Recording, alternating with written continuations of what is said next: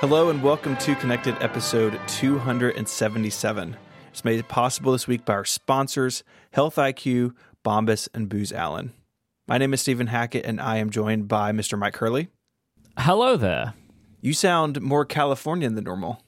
Uh, Hollywood Myke Hurley calling in. Oh, you wearing a, something fancy? No, but I am sitting in like you can't see it, but like I kind of you know like I'm sitting in a way in this chair where the back of the chair is to the right of me, and I'm kind of like leaning on it. So I have I have adopted hmm. a new Hollywood pose, which is not mm-hmm. ergonomically friendly, but does make me look cool. Your back is going to hurt after that. My back's gonna hurt, but I'm gonna be cooler at You're gonna look it. so good. Exactly. So really, you know, who Yeah. wins? And we're also joined by Federico Viticci. Hello, hi, uh, Myke. Are they making a biopic about you yet? At this point, Now At this in point, Hollywood? I cannot confirm or deny the Nah. conversations that I'm in. Like we're in a contract negotiation stage right now, so you know I, I can't see. talk about it. I see. But we're talking to Michael Fassbender though, um, Oh, good. Ooh, bad choice. because we're you know we're going for like an Invisible Man type situation. Ah, I see. The everyday British man. The everyday, the everyday, the unforgettable, uh, the forgettable, I should say, everyday face of Michael Fassbender is going to the forgettable face of Britain. Yes. Uh-huh. Even though he is Irish, but you know, you do, you do you. Well, mhm. We're going to start with some follow up, some very important follow up. Last week, we asked listeners to pitch in ideas on how we sure should award the the Rickies. So we have the annual chairman, where you won the annual predictions, and we have the uh, keynote chairman. So that that passes from event to event. Currently, Federico Like is the annual chairman. I am the keynote chairman, and we didn't want to mail trophies around, so we're coming up with ways to do this. So we had um, we had several uh, several things sent in.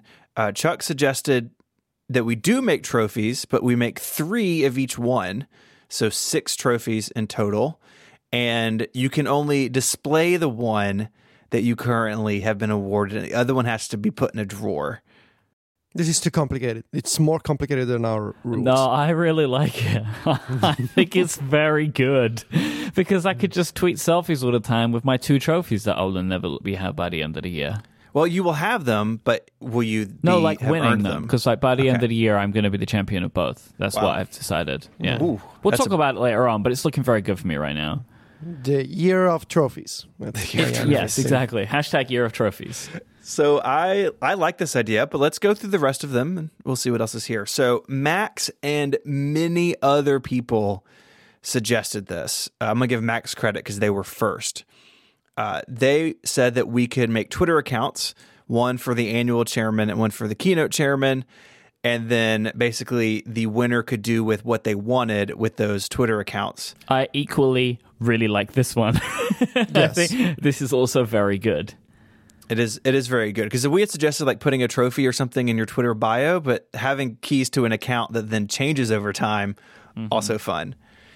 And then uh, Michael, not you, Michael, another Michael suggested that the annual rechairman receive a receive a partial Bitcoin because it's digital and and can't be reproduced and it's ridiculous. Uh, but we're not gonna do that. Sorry, mm. Michael. Yeah, I looked mm. into how much a Bitcoin, like if we wanted to have one Bitcoin, is eight thousand seven hundred dollars now. So Wow. like, I like the idea of there being like a a digital thing that can actually be passed around, and Bitcoin is a good representation of that. Yeah. but I don't want to. I, But- I don't. I either want a full Bitcoin or no Bitcoin. I don't want like an eighth of a Bitcoin. Like So no. what I'm hearing here is that the blockchain is the solution to our uh, annual. It's it's Yeah, not. Chairman. It's the really Rickies not. are pivoting to blockchain. Everyone, we're gonna make ten million This is- dollars now. I hear it's what the cool kids are doing. Yeah. You know, the right. blockchain, whatever it Blockchain. is. We could do don't even Ricky know. Coin. We could make our own coin. Oh my gosh. or just like Rickcoin. There you go. Rickcoin. Bitcoin. Rickcoin. it, it can only be mined on iPads. So Yeah. Metal's pretty good, I bet, for mining, you know? That's Yeah. Great. So out of these, I think I vote for the rotating Twitter accounts. Yeah, I do too. Uh, Okay. Has anybody claimed the Twitter accounts? Uh, I don't know. Why don't in the next follow up item I'll talk about Amazon Prime Video and you go register these real quick. Oh, I hate that you've given me that job because, like, that's the worst job. But okay, I know. I'll try. And just put the password somewhere and then we'll get them assigned out. So okay. So that's what we're going to do. Yeah. Goodbye, everybody. Bye, Myke. So I spoke last week about Amazon Prime Video and this weird issue I was having where I would be playing something on my iPad and open Safari on my iPhone and the video would stop. So I talked about this and I got tons of feedback from people saying this happens to me too, but they hadn't worked out what was going on. A couple people said, "Oh, my kids have complained of this. You know, if they're watching something and I'm on my iPhone, you know, looking at something." And uh, so it is. It does seem to be an issue. Uh, it does seem to be handoff. Uh, Marco Arment wrote in with some very complicated explanation of how handoff is broken. I don't really pretend to understand it, but it seems like handoff is is pretty uh, pretty janky, which is a real bummer. So the uh, I think the answer is uh, just to turn off handoff. And Federico, I wanted to ask you about this because I don't ever really use handoff. Is that something that you're you know the multi pad lifestyle is that is is handoff like useful to you day to day? So I use it all the time for Safari just to like continue reading a web page on a different device. And I use it on the iPhone, on the iPad, and the Mac Mini. It's very useful. Like the Safari icon just shows up in the dock um, on my Mac, for example, if I have a web page open on my iPhone. So that's really useful. I mean, you could use AirDrop uh, to send the same web page to Mhm. the to another device, but handoff is fine. I do not. I don't think I've ever used it for anything else. I think one time maybe I did the thing that is like perfect for like the ideal Apple commercial. I continued writing an email on a different device, Mm, and it wow. did work as advertised. It did work. Um, but I've only done it once. I don't even remember the circumstance, honestly. Um, but that's about it. Um, basically, just Safari, really. And there's no handoff for music or media, which is something that I know that a lot of people complain about every year. There's no handoff support for like listening to a song on on the Mac and then continue on, on the iPhone, that kind of stuff. But um, yeah, I mean, I use it. I know that third party apps can adopt handoff support, and I've seen some examples of that. I think in the past, maybe on Mac Stories, somebody wrote about uh, handoff with Ulysses, like you can continue writing the same article and pick it up at the same spot on a different device. So it's cool that there's an API for developers. It's an open, relatively open system, but um, I don't, I don't, I wouldn't say that I use it all the time for all kinds of apps. Just Safari. Yeah, the, the Safari thing I think is the most common usage that, that I do, but I, I tend to use the iCloud tabs more often. It's very rare that I'm like browsing something on my iPhone and I want to move it over to another device sort of in one session. But I mean, this seems to be a bug either with handoff or with Amazon Prime Video app. My guess is that it's on Amazon, uh, but it, it does fix it. So if there's something that's driving you crazy, uh, you can turn handoff on the offending device and it'll it'll go away. I already had handoff on my off on my watch because that was never something I needed to do. I never needed to move something like from the watch to the Mac, so I turned that off years ago. But uh, Myke, are you back yet? Uh, signing up for Twitter accounts is so much more complicated than it used to be. Like that's that's where I am in my life right now. I'm Yeah. fifty percent done, so you're gonna have to keep Okay. working on this. All right, well, without we'll me. come we'll come back to the uh, wireless pop socket charger thing. Uh, Federico, we were talking about the Twitter app on the iPad having trends always visible, and we had suggested some solutions for things to pair it with in uh, split screen and slide over and all that stuff. So, do you have any uh, any good solutions for the fine people out there? Well, to fix the design problems of Twitter for iPad, um, I have introduced even more Twitter in my life, or should I say, Twitter without vowels. That's That's it. Yeah. Uh, I'm using the the beta Twitter app on my iPad. You know the one with the blank light blue icon. Twitter is running a prototype sort of beta program to test mainly the new conversation view. Um, as well as some other um, iconography throughout the app, but they have this beta. There's a test flight that I signed up months. Really, was It's now full. it's now full. When you think about it, it was really the last decade because I signed up at some point last year. So it, last decade applies. But really, I keep the Twitter uh, app on the right side of the screen in split view with the compact layout. And I sent you guys a screenshot uh, yesterday, I think. It works really well. Because for to read my mentions, I don't just use the notifications tab. I wrote an article on Mac Stories, uh, I think last year. I say I use a saved search on Twitter.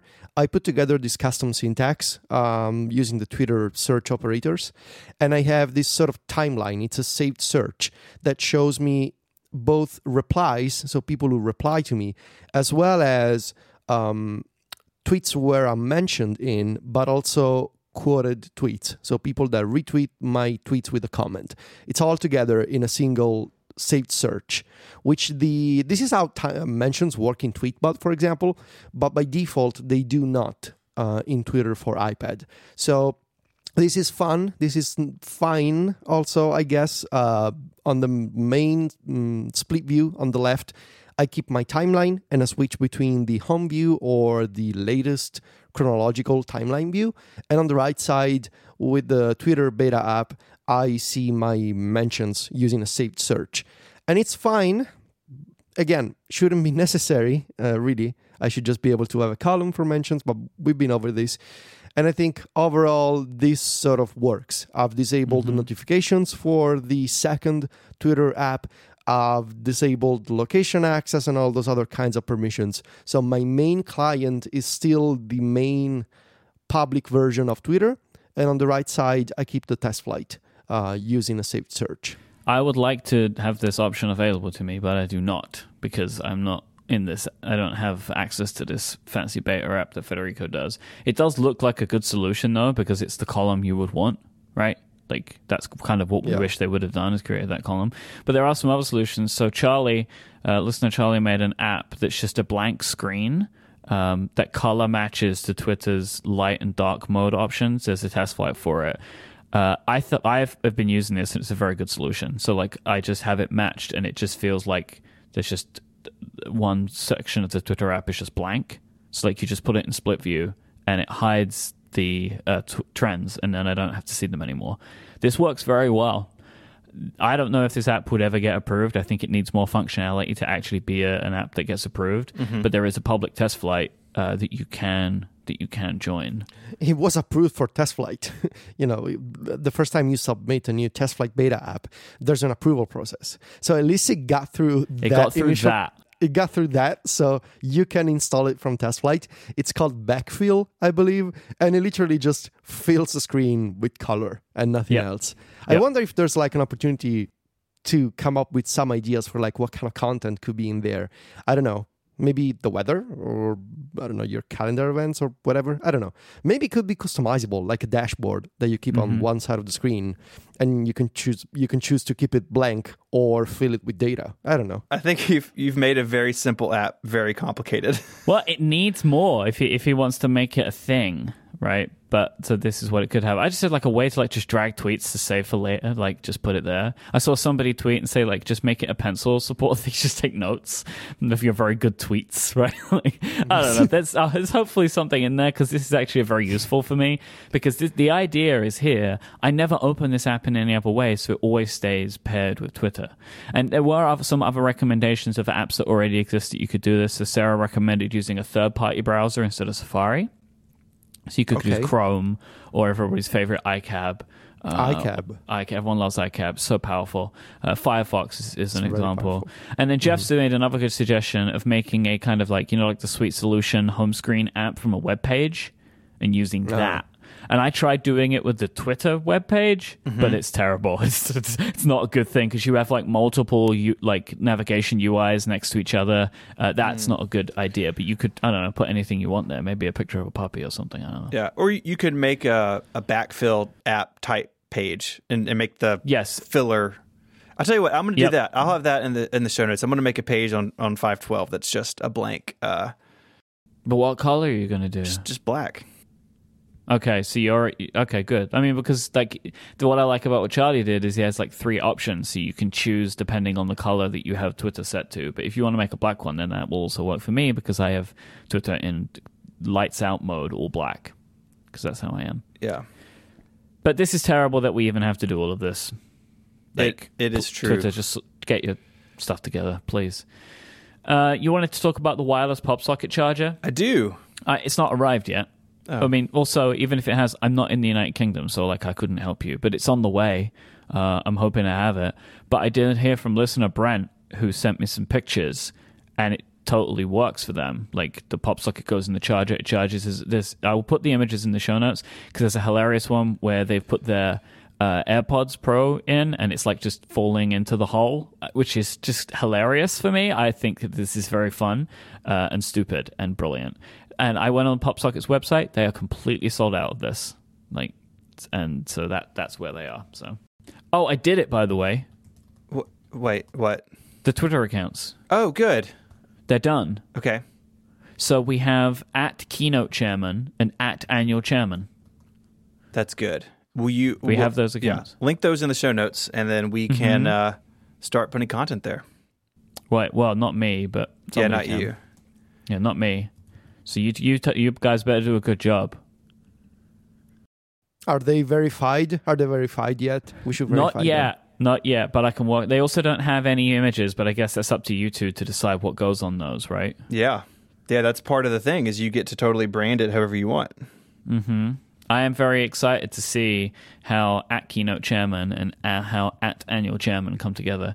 Very excited that both of those were available. Um, also, the Stephen, the passwords are in 1Password, so like you can Okay. just do what you need to do with those. All right, that's very exciting. Uh, a little bit of it's not really. F- I don't know what this is. It's not a tiny topic, but anyways. So a while back, there had been a uh, a link to Google Drive going around uh, where uh, a, a guy named Sam Gold had put together this like really well organized Apple Archive collection of ads and press imagery and anyways, it I think it got taken down or Google Drive got mad because a bunch of people downloaded stuff. Anyways, it's back at applearchive.org.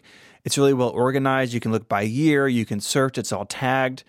Uh, Sam did an what must be an insane amount of work to get this done. I'm very impressed.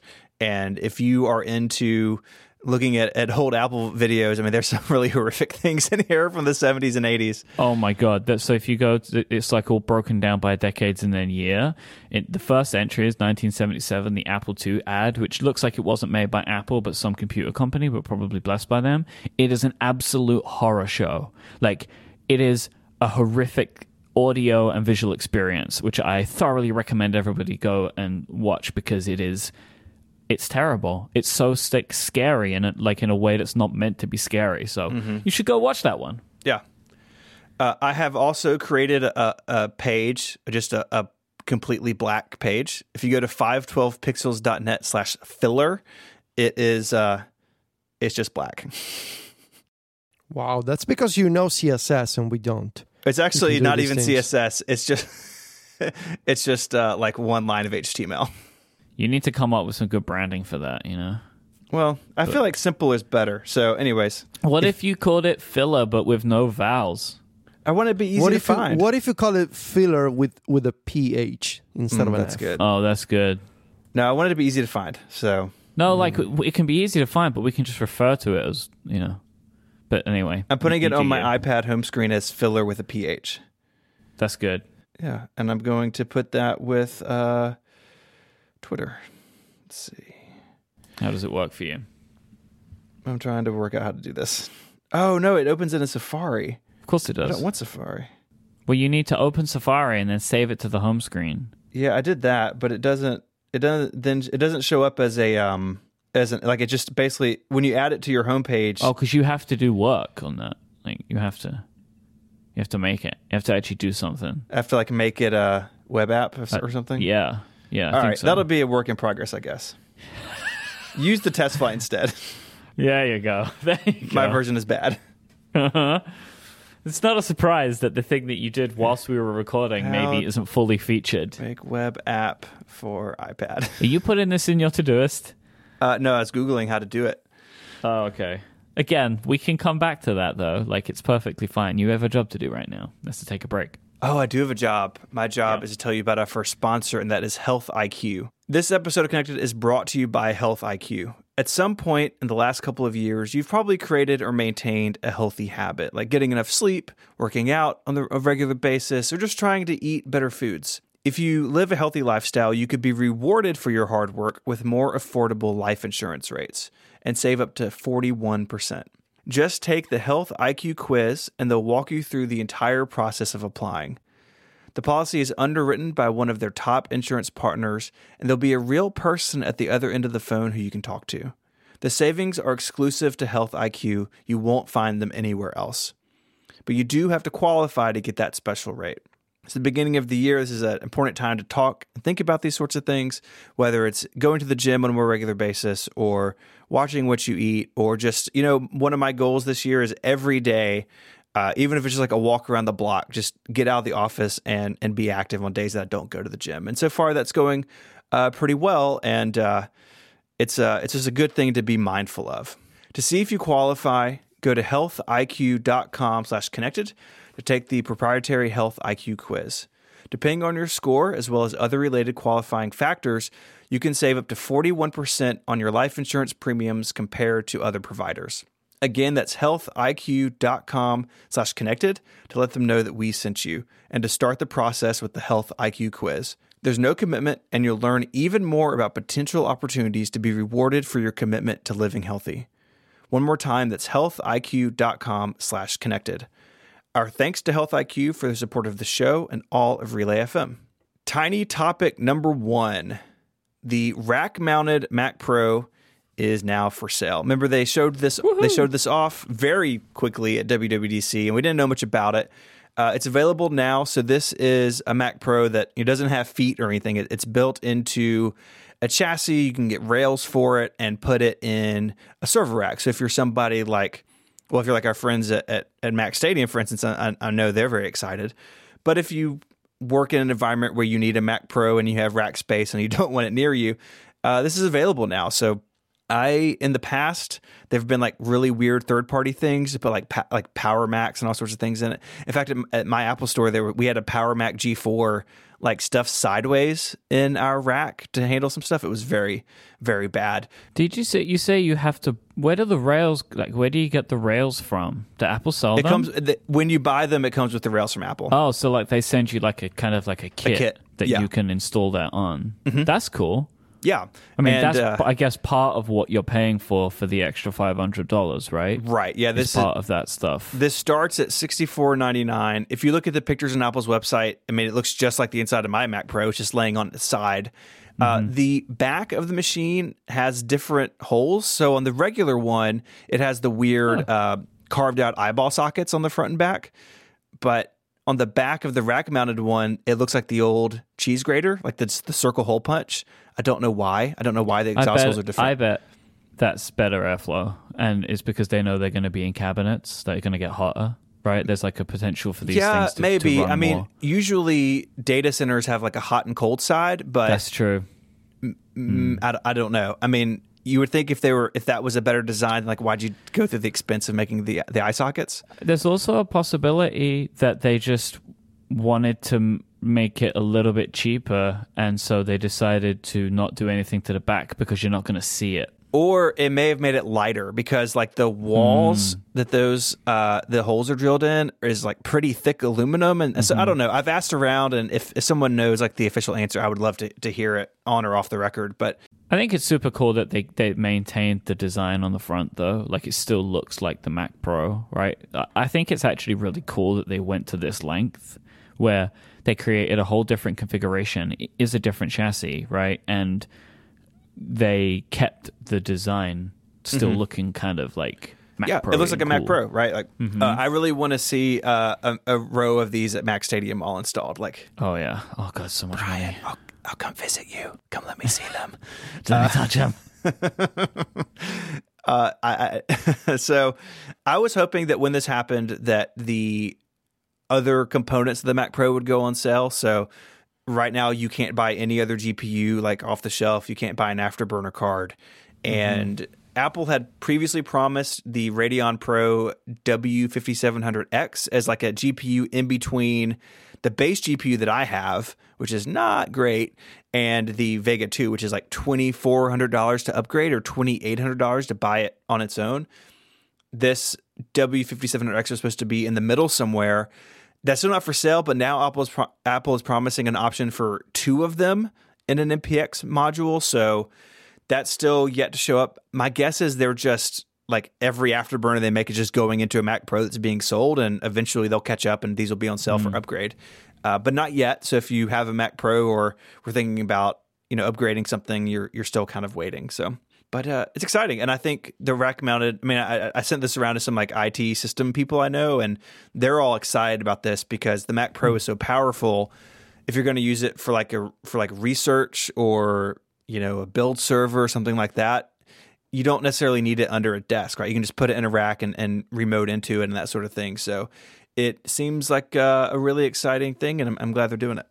I want to talk about 5G. Oh no. Well, Stephen's favorite topic. Yeah, we have a couple of reports about 5G. So, Digitimes is reporting that Apple is developing an iPad Pro that features millimeter wave 5G. This is the 5G that is faster than current LTE, not incredibly fast, not like the super incredible speeds, but it's like more reliable, stronger, faster than than LTE currently is. Uh, and this is what is being this is what is available now. Remember we were talking about like what T-Mobile has. This is the millimeter wave. Um, so, but uh, so that's going to apparently be in the future uh, iPad. So, a quote is millimeter wave uh, is a set of 5G frequencies that promises ultra fast speeds at short distances, which is best for urban areas because the super fast, I think it's called like sub six gigahertz. I might be getting mm-hmm. the terms a little bit correct, incorrect, but it's like it's, it's hard to understand this stuff. It reminds me of the super speed USB thing. Uh, but that is like the super fast uh, 5G is where like if you have the antenna up and there's a building in the way, it can disrupt it. But there are like these two different levels of 5G. But anyway, so apparently Digitimes is saying that Apple is developing an iPad Pro that features millimeter wave 5G for release this year. Uh, it is worth noting that the LT, that LTE first appeared on the iPad before the iPhone. So there is precedent, for example, for maybe sometime in the spring Apple to release an iPad Pro with 5G before they put it in the iPhone, which would be interesting to me because not only would that put egg on Stephen's face about 5G in general, I will then win. I will then win my first pick of the iPad getting a feature before the iPhone.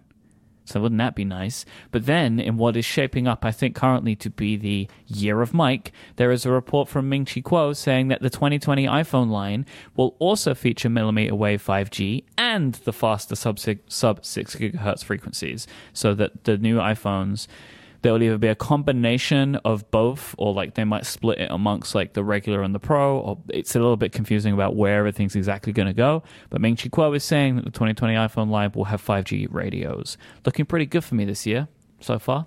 How'd yeah feel? feeling good? Mm, I sent you all this the other day, but I, I, pointed out to my dad the other day the 5G towers going up around town. Now he's just sending me pictures of them all the time. Your dad, me and your dad are in cahoots. We're we're punking you on this one. I mean, it's not unheard of that the, this would come to the the iPad first. It happened with LTE. I can see it happening here. So, mm-hmm. um, maybe you'll end up being right. Maybe you'll get the keys to the Twitter account after all. I'm feeling pretty good about the fight. The, my my my two first picks, the iPad first pick, and especially the 5G pick. I'm feeling good about it. Uh, apparently, as well, there's a new MacBook Pro on the way. Our friends at the Eurasian Economic Commission have done it again. This is where, like, Apple has to register devices with some with some uh, governing bodies in different areas in the world. And this one keeps popping up. Like we keep seeing like products way before a release popping up on the Eurasian Economic Commission, like this like database that they have. But it's pretty everything's pretty obscure, but you can get the idea that something's happening. So a listing has appeared for a computer that doesn't currently exist. It's called Model 822 A2289, listed as a quote portable personal computer that runs Mac OS 1015.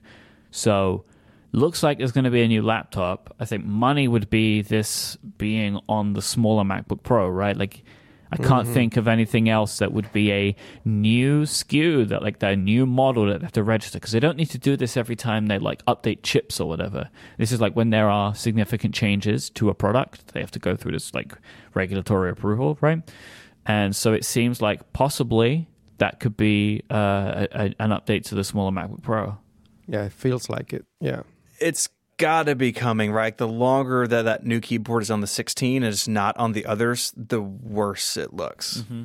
And it makes it hard to suggest to people that they go buy something like the MacBook Air when we know that there's a fix just sitting right next to it, like on the next computer over. Yeah, I'm using my MacBook Pro this week a little bit, right, to do my recording on and stuff. And I, my MacBook Pro is one of the original ones with the butterfly keyboard, and I hate this keyboard. it's so gross. Like just the feeling of typing on it. I mean, like they made a lot of improvements to it from the original one. This is like, I guess it's it's probably the first or second generation because the first time it was on the regular MacBook. This is the first MacBook Pro that that came with it. I I really don't like it. I would love I would love to be able to update this computer at some point. I mean, I said I would prefer a MacBook Air, but I might be tempted by a smaller MacBook Pro. But we'll have to wait and see.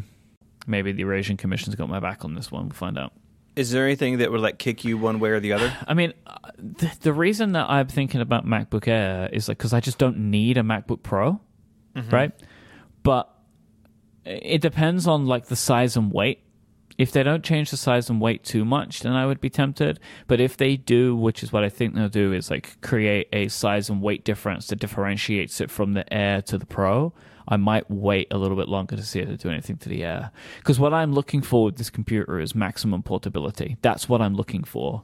Uh, as well as being able to handle what I do on it, which is not a lot, but I want a laptop that I can rely on that is also portable because I, I, I use this when I'm on the road, right? Like when I'm recording a show like this one from not my home studio, and I need a computer to be able to do that. It's really important. But a MacBook Pro is probably, oh, no, is definitely overkill. Like I only need a MacBook Air, but at the moment they're so close in spec, like even on weight and thickness, that I would just go with a MacBook Pro because it's better, right? Like it's just a nicer computer. So, so we'll see. I mean, my hope would honestly be that um, they're not going to do this, but my hope would be that they put the new keyboard in the MacBook Air at the same time as they rev the MacBook Pro, and then I'll just go with the Air. But I really don't want to buy. I do not want to buy a computer today that has the butterfly keyboard in it. I don't want to do that No. um, because it, not only does it feel like it is going to change eventually, I also just don't want to own one of those because it is a lesser design, and this is more of something that like I want to do because it's. I feel like I just want to move to a more modern machine, but I'm not in any particular rush to do it. But I'm particularly waiting for them to make a change. Plus, Adina really does need a new laptop the battery on her uh, MacBook Pro is is not what it used to be. Um, but again, waiting to see what they do in the airline. Uh, good news. I have updated with the help of the chat room the Philler page. So now it does not show the Safari Chrome. It's just black. That's good. My my expectation, and not hope in a mean way, but hope in a because it would be funny way, is you've now done something like horrific to your main website in doing this. You know that that feels like a very Stephen thing to have done. Yeah. that like you've now accidentally broken everything. Like because because No, it's you know. it's outside of the WordPress install. It'll be fine. okay. Okay. Well, good good good for everybody, I I guess. said that is the website still load? Good, it does still load. Yeah, you see, you say that, but like you're not 100 percent confident that you did it. I mean, I barely understand how the internet works. So, It doesn't. Well, I'm glad that uh, we could uh, help people out. That's the important thing. You know, we are uh, selfless leaders here. Uh, anything else? We're ready for another break. Let's take a break. let's take a break. Let's talk about socks because this episode of Connected is brought to you by Bombas. Working out is hard. Look, Bombas socks can't change that. Although it'd be kind of awesome if they could, but it does make it more comfortable.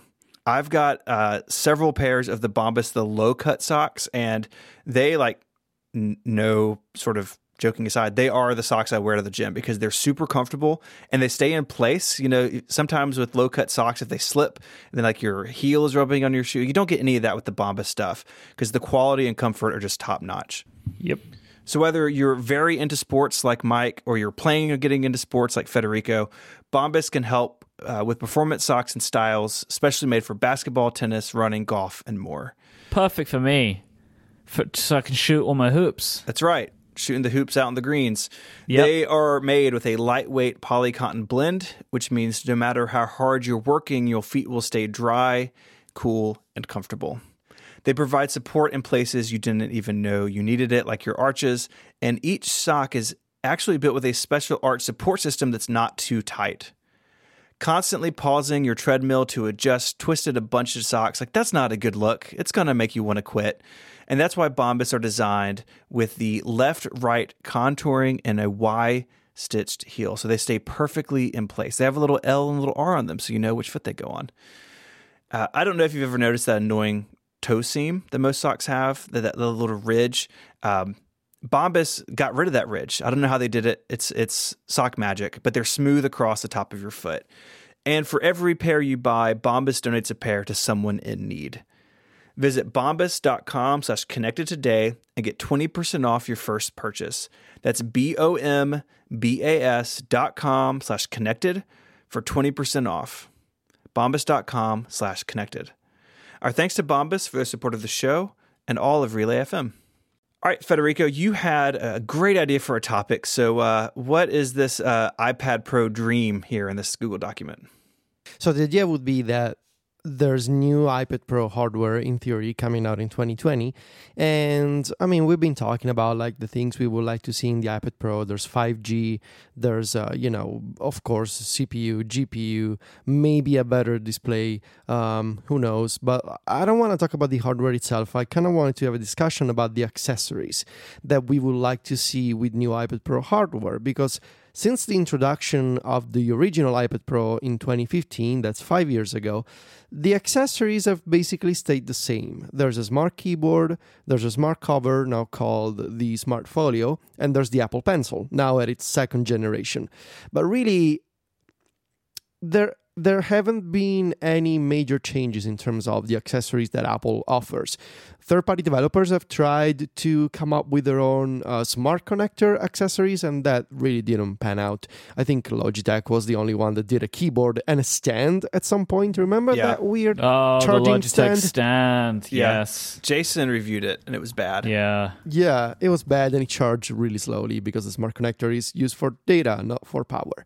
Um, so I wanted to have a discussion about like this idea that Apple could maybe uh, expand the offering around accessories for the iPad Pro. And I feel like there's an obvious candidate here, something that we keep talking about the idea of a, of a pro take on the smart keyboard, and more, and even more pro, and even more professional pro keyboard um for the iPad Pro. We we've all used at some point, I believe, uh, the Brydge keyboard, Mhm. which Yep. is the accessory that uh, uses Bluetooth to. I've ordered one of the no, new ones as well. Like There's a new one inch. coming. Yeah. Uh, we all know the Brydge keyboard, and it sort of replicates the look of a MacBook. Uh, you con- you put your iPad into the little clips, and you have sort of like a laptop. And there's a new one coming that has a trackpad. But like this idea of like how sh- should and maybe could Apple take the smart keyboard, which is you know designed to be portable and lightweight and and uh, sort of not a confusing experience. You don't need to know anything about Bluetooth. You just attach it, it connects, and you're ready to type. What are the things we would like to see? If the keyboard is the first accessory, we would like Apple to do something more about. What are the features we would like to see, Myke? So if we were talking about the keyboard, right? I want a few things. Uh, I want it to never have to be charged. Just like it attaches with the smart connector somehow, is powered by the iPad. I never need to charge it. That would be great. Like I like that the Brydge keyboard. I, I was very happy when they moved to USB C right on the keyboard because then it's the same charger as my iPad. But every now and then I still have to charge it. I would just prefer to never have to charge it. Uh, I would want the backlighting to be great, the keys to all feel good, like it, for it to actually feel like a Magic Keyboard, right? That's what I would want. I would want a trackpad from Apple, which means also improving the cursor support on, on iPad OS. Right. Uh, and I would also want them to rethink the function row and add more keys Ah, yes. that are specific to the iPad, right? Hmm. Like I don't know exactly what they would be. Maybe like a slide over key or like a key to activate split view or something like that. Like give me like rethink kind of what that can do. I don't need on my function row like brightness controls and volume Right. controls. I don't need those on a keyboard because brightness is like super easy to get to from control center and I don't adjust Right. it that much anyway. Uh, I never need volume because there's a physical volume rocker on the iPad anyway. I mean, I would even say that you could get rid of the media keys if you had a better idea for what could go there, right? Like the play pause, because again, that stuff is so easy to do on iOS anyway. I don't know if I want them on my keyboard, but like rethinking what that could be, or forget it. Give me a touch bar. Like I don't know, but like give me something there that is more that is more like focused on iPad OS rather than being a holdover of Mac keyboards layouts. You know. No, I do. I do like the idea a lot, especially because on uh, as you mentioned, on the iPad you have Control Center, and so for all those controls, you literally just a single swipe away, and you also have the physical buttons. It's uh, you know these keyboards have been model, modeled after the Mac and really the Magic Keyboard and the media controls, and it makes sense on the Mac because it takes a bit longer to change those like to tweak the volume and and you know to reach out and tweak the display brightness and that kind of stuff. They don't necessarily make sense on an ipad. I mean i could even go and say why not? And i know that maybe apple is sort of a customization averse in a way but why not make it a programmable keyboard in the sense that maybe you should be able to launch your favorite apps just by clicking a single key um, or you could launch one of your favorite spaces if Apple were to continue with the space metaphor in Yeah. iPad OS. But like, or maybe you know, run shortcuts would be another potential feature. But like this idea of give me something that is not necessarily just like the MacBook because we like the keyboard as an idea, as an as a typing experience, but it doesn't necessarily reflect you know the same environment of macOS and the and the Magic Keyboard. Um, I mean, I agree with all of that. I don't know. Here's my here's my my problem here.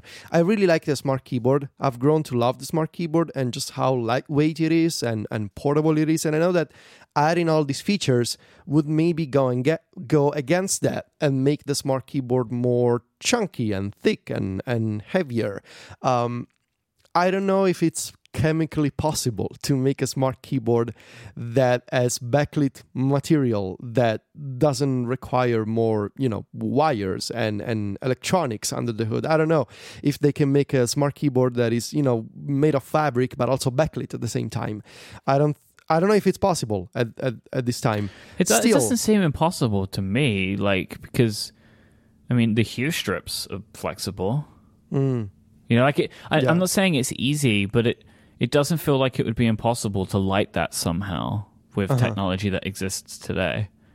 what I would really like to see though, it's even in the in the standard smart keyboard, not even in the in the, in a potential pro version, more versatility in terms of viewing angles. I would like Apple to sort of copy what Microsoft has been doing with the kickstand approach and just give me more ways to fold the thing and prop up the iPad at a different angle. Yeah, I don't remember what company this was now, but there was one that I saw recently where the it was like a smart keyboard, but it had like a row of magnets in it, so you could adjust more easily by just moving it backwards and forwards. I think that was a Microsoft product as well. I don't remember now, but like so, imagine like the smart keyboard, but instead of it locking into that little section, it will mm-hmm. fit anywhere, and you can just infinitely adjust it because the entire plane is magnetic, where it's where it's Yeah. attaching to. That would be really nice. Yeah, that'd be really nice. I shouldn't have. I also shouldn't have to attach metal kickstands to the to the outer side of the smart keyboard if I want to type in in software keyboard mode, which is something that I do. Um, so I agree with all of that. I would also mention. I want an update to the Magic Keyboard. It's been a while, and I think it's time for the Magic Keyboard to switch to USB C instead of Lightning for charging. Um, if only because you know computers are switching to USB C, so it, you know Mhm. keep up with the times, and also make it backlit because the Magic Keyboard is great. I love it, but it charges via Lightning, which I don't like, and it's not backlit, which it feels like it should be because it's a keyboard with a battery. So I mean, if we're going to talk about the Magic Keyboard, like find a way to put Touch ID on it as well. Like, well, you yes. I know that's Yes. like a whole different thing that I'm sure is very, very complicated, but that would be kind of amazing. I'm sure you would love that, Stephen, right? Like, as somebody, because your MacBook Pro has Touch ID, right? Yeah. Yeah, Yeah. so like it, I'm sure that you get very frustrated when you sit down at your wonderful Mac Pro and you mm-hmm. can't. You have to type in to authenticate because like I use the Apple like when I wear my Apple Watch right and I do the Apple Watch unlock, but that for me it is not consistent in speed. It doesn't always. It's super slow. I find it to be very slow. Like I sit down at the computer and I have to look at the login screen and wait for it to unlock. Like I don't like the time that it takes for the Apple Watch to unlock the computer. Um, and it also doesn't work all the time, and it annoys me that it doesn't work if I have to reboot it. Like I get why, but like I find the Apple Watch unlock to be unsatisfactory. I would like to be able to authenticate with Oh, Face yeah. ID or Touch ID instead. Yeah, that that and backlit are definitely the the top things for me. I mean, I want every keyboard to be backlit that I use, and right now the only one that actually is uh, that I use on a regular basis is is the MacBook Pro. The uh, the only other thing I, I thought about as far as the iPad goes is I'm I have never found like the folding situation to be extremely pleasant with the iPad Pro and the, and the Smart Keyboard. The current one I feel like is is pretty good. I think it's easier to do one handed, but I don't know. And everyone struggles with this, you know. It's one of those things that makes the Brydge much more satisfying Right. because it's just like a laptop. You just close it. Yeah, Like, it- it, it it's just- not an origami. Yeah, and I just I kind of wish for that. Now I don't know if that would make it more or less stable in the lap because that's that's sort of the other complaint I have is that the current smart keyboard situation, like on your lap, at least on the 11 inch, you know, the 12 9 is wider. Like it's a it's a little it feels a little dangerous sometimes to use it mm. on your lap, and I feel uh, like a mm. keyboard that was sturdier somehow could could maybe help with that, but but I don't know. It's also very loud when it snaps into place. I mean, Oh, if you yeah. want to open the smart keyboard at night and people are sleeping, good luck not waking up the entire building when it attaches. like, yeah, like that. It's like one time I wanted to save an idea, like in a note, and it was like 3 a.m. I was like, hey, this really good idea. I got to save it somewhere. And so I pick up my iPad from my desk and I fold it open, and then it clicks so loud that Silvia woke up and was like, "Wh- wh- "What happened?" And it's like, "Yeah, sorry, it's just it was just a keyboard. Um, it's very loud. It shouldn't be that loud." Uh, I like the idea of magnets. Like, let me slide the thing so that it doesn't have to click and and, and, and attach to a specific ridge of the keyboard. So that'd be nice. Apple Pencil, Myke. What do you want from the pencil? I'm never going to give up on the two things that I want from the Apple Pencil. I want an aluminium one just because I think it will look nice, and you can make me pay more for it. I just would like it. Pencil Pro. Uh, and I still, I still want a programmable function button. I like the tap thing, but it's not that good. Like I still want buttons. Like I think this thing should have buttons that you can press, and it will do things in software. Like it is a very comfortable thing to do with Wacom tablets and stuff. Like I, I think that this needs. It either needs a button or it needs like a real, um, like force trackpad type deal, you know, like where you can like like what we have on the AirPods Pro or whatever, right? You press like the force press because the tapping thing is fine, but it's not very intuitive. I think it need there needs to be some kind of programming area on this. I think I would really like it. I've uh, I've completely forgotten about the the tapping thing. I, Yep. uh, buttons are good. Why why don't people like buttons? Buttons Even are fake great. buttons are okay, right? But Yes, like, they're long all as better than gestures. Yes, yes, they are, and especially when you associate the word programmable with them, they become especially good because it's like it's a physical thing that you can customize the way that you want.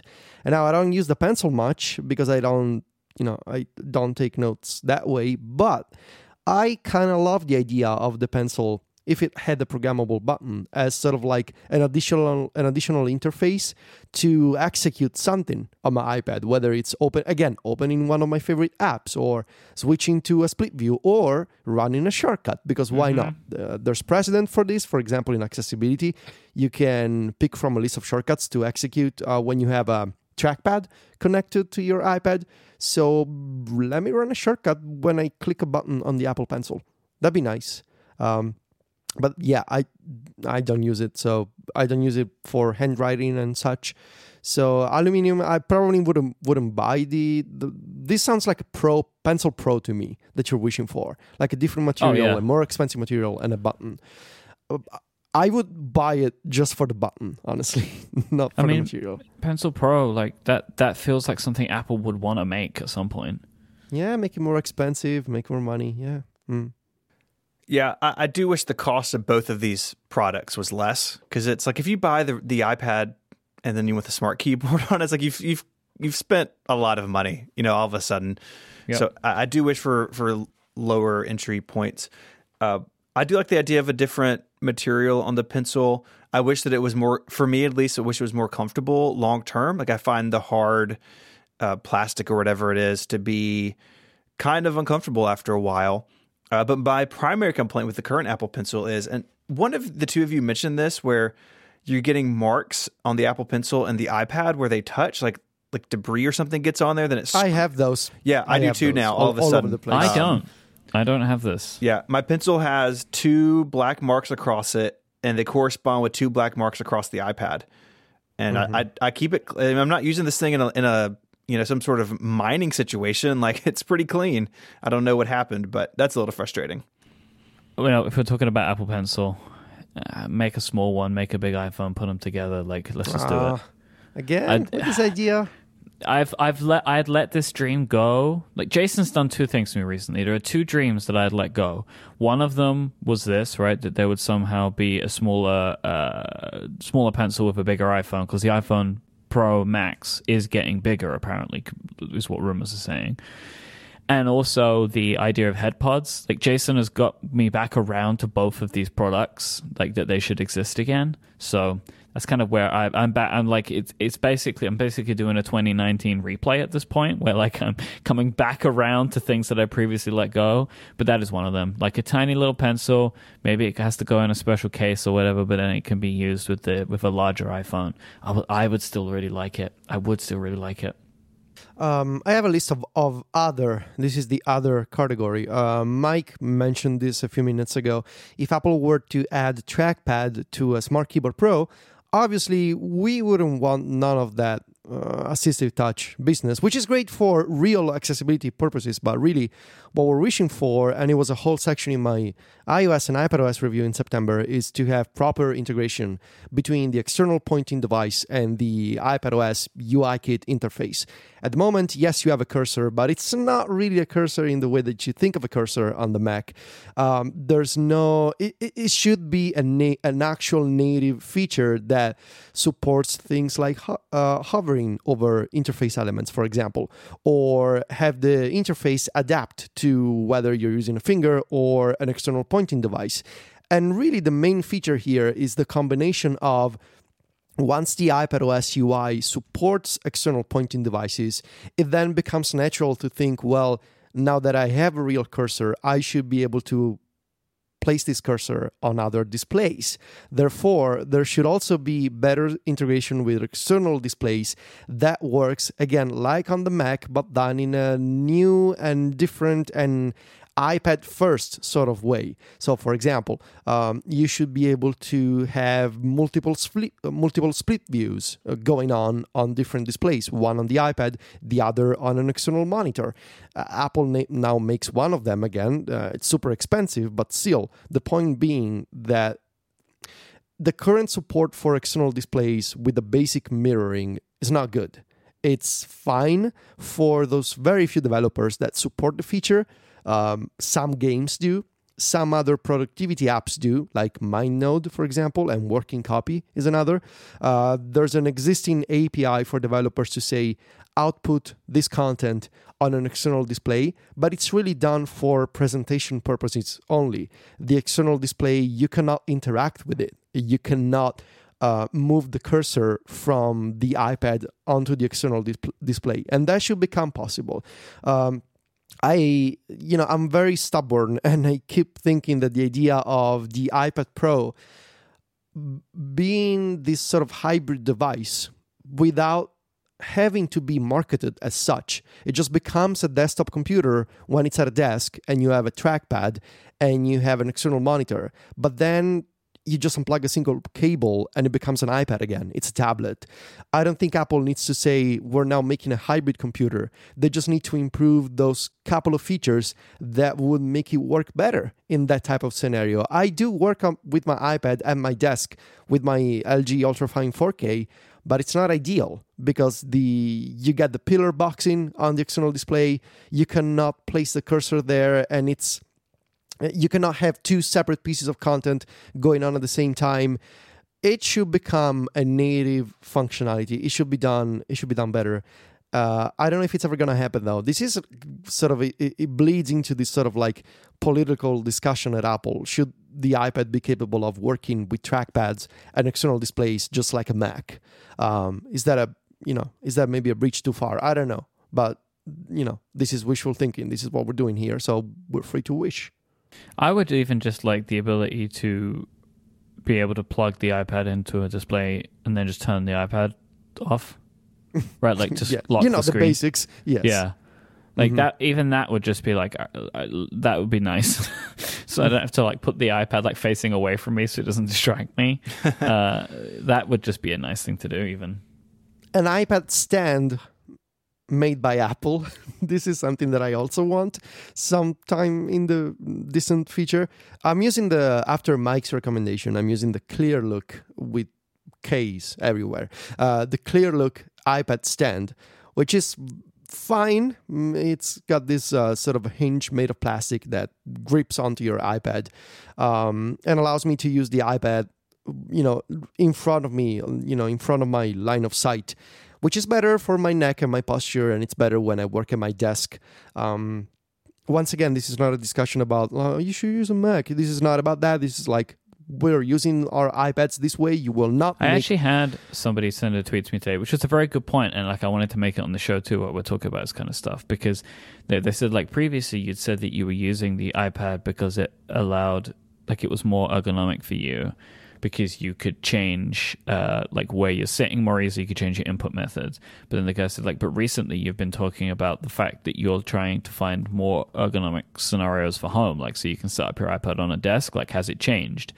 And I think what I wanted to say on that is like the point for me is no, I actually still think it's better. Like because this was a someone called Chris who asked me this question, because the iPad gives me the flexibility to do all of these things. So I can sit on the couch and use the Apple Pencil, and that's great. But then I can also put it on a desk, on a stand, and use a keyboard and a mouse. Like I actually, I feel get even more flexibility over the ergonomic situations that I can choose to put myself in than I do with another computer. So it's not that anything's changed; it's that I'm just looking to increase the like flexibility of the scenarios that I have available to me.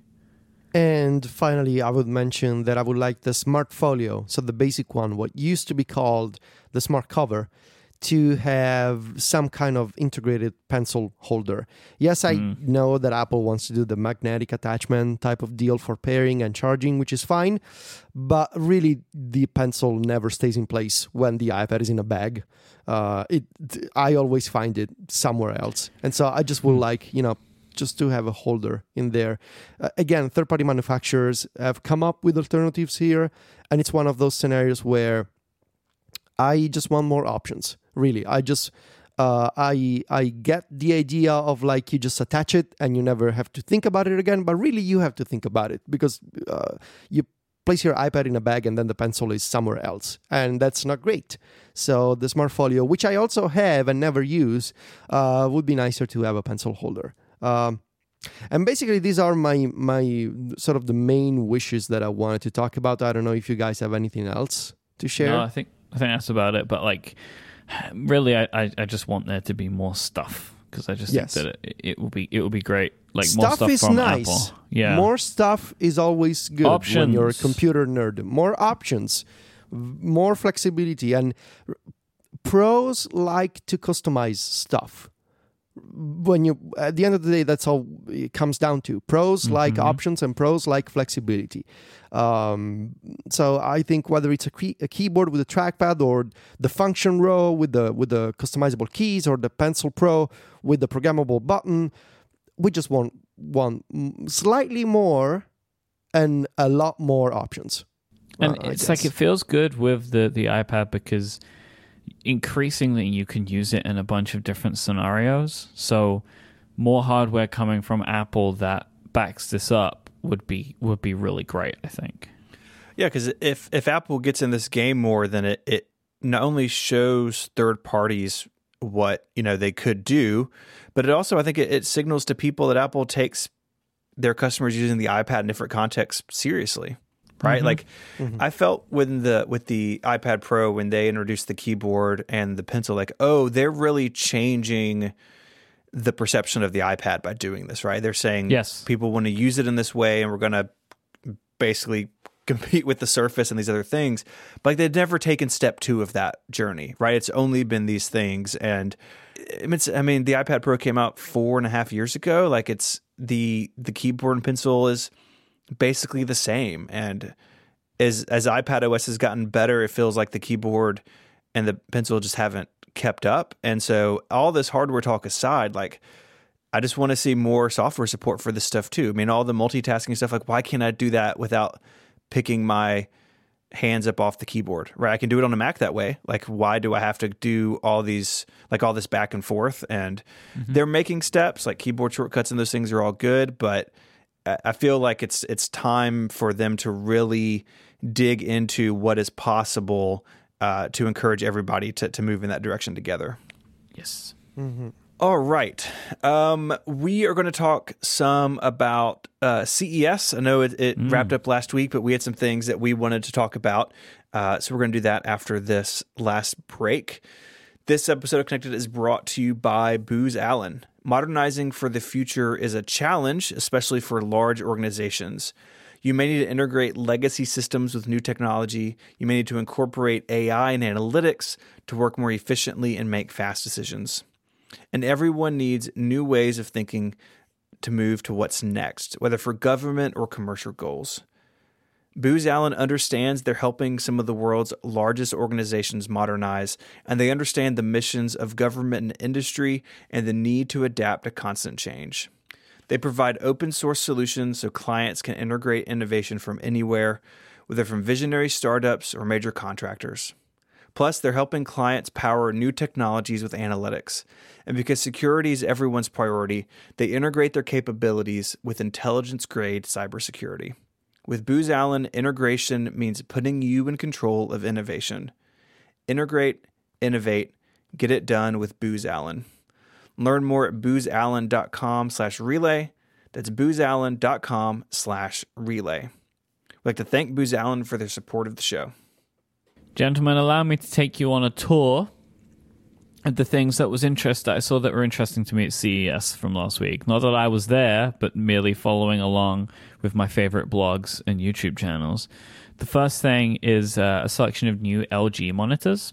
So there's some interesting stuff here, but one of them is a 38 inch ultra wide which has Thunderbolt 3 support.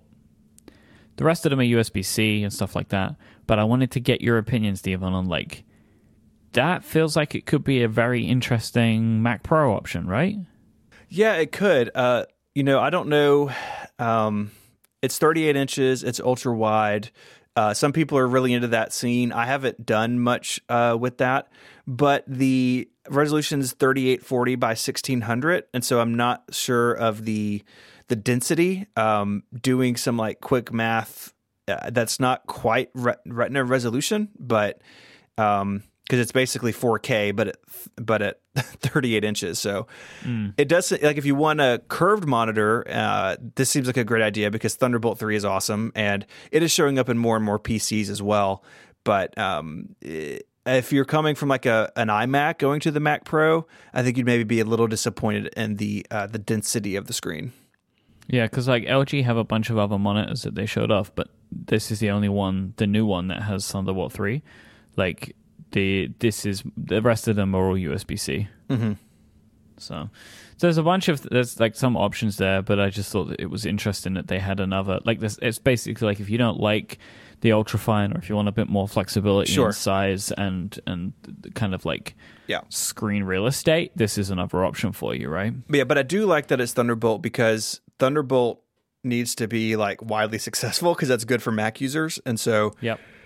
Think about like the Firewire days. Firewire was on some Sony stuff and on a bunch of cameras, but it, it didn't really take off like in the wider PC market. And Thunderbolt 3, I think because it's it's from Intel, it just comes on the chipsets most of the time and it's the same port as USB C, so you kind of get two for one. Like it is showing up more and more, and, and that's only good for those of us with Macs in the house.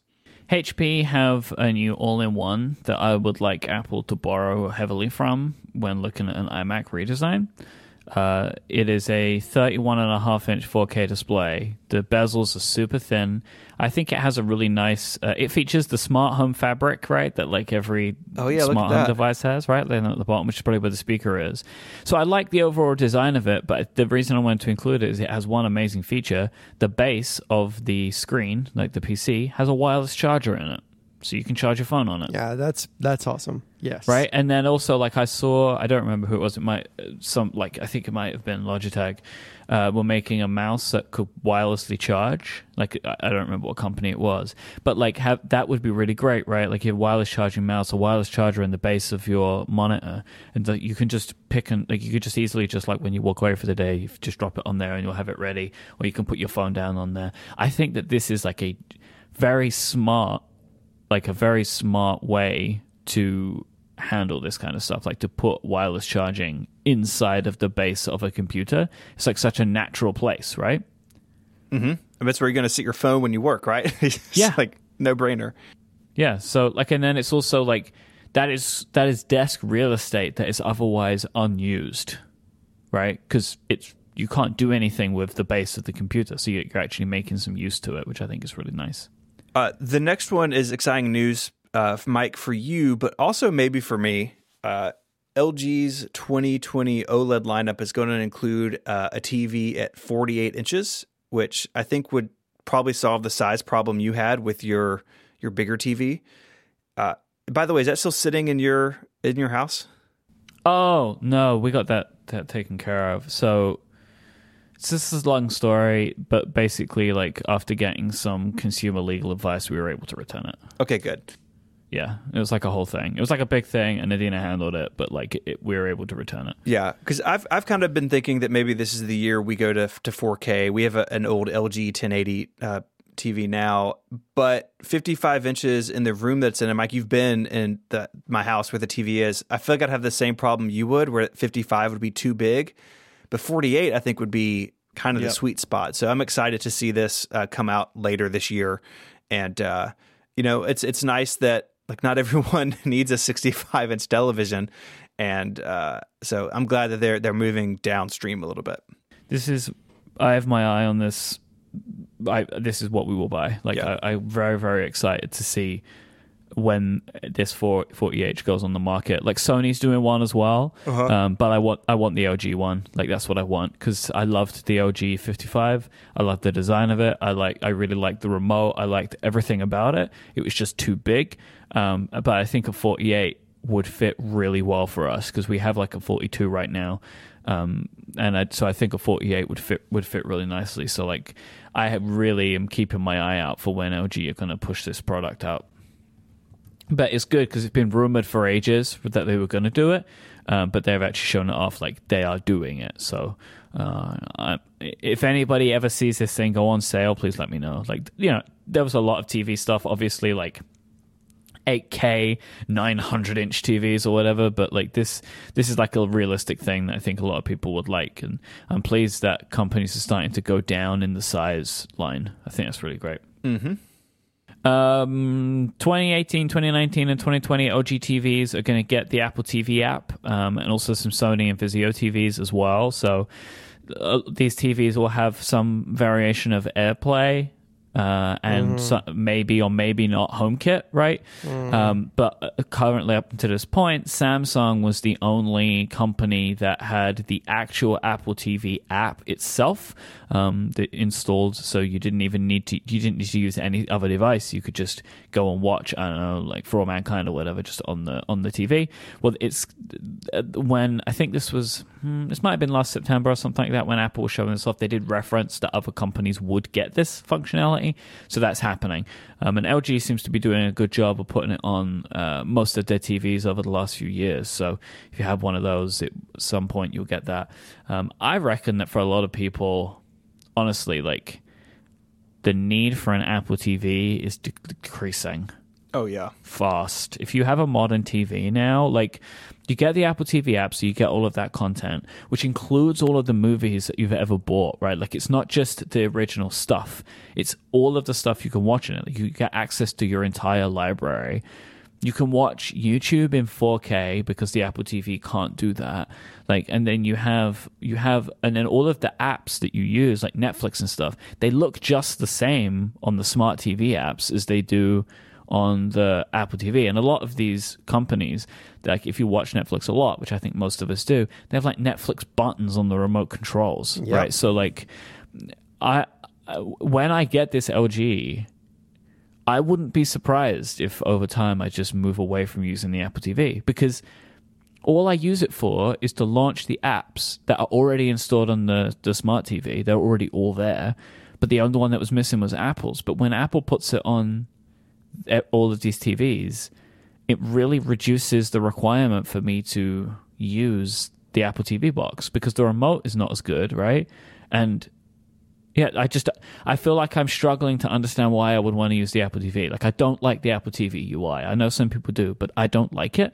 Even though I'm the tvOS guy. I mean, that's probably the only reason I would have to keep using an Apple TV so I can keep doing my great reviews that everybody looks forward to. Um, but like it just it just becomes less and less of uh, an ins- there's just less and less incentive, right, to use the Apple TV itself. Yeah, I. One of my issues with the built-in, and by the way, I'm sad that my 2017 LG TV is getting none of these upgrades, even though I know that it's you know it's technically capable of handling it, but whatever. What I don't like is that every so often the built-in Netflix app on my smart TV resets the setting uh, to turn off motion smooth motion smoothing, Oh, which is why I keep I keep opening the Apple TV app. I my problem is that I forgot how to change it back. So now motion smoothing is back on in the Netflix built-in app on my LG TV, and I don't. Wait, just Netflix? Yeah, just Netflix. Um, and I don't know. Yeah, I don't know why.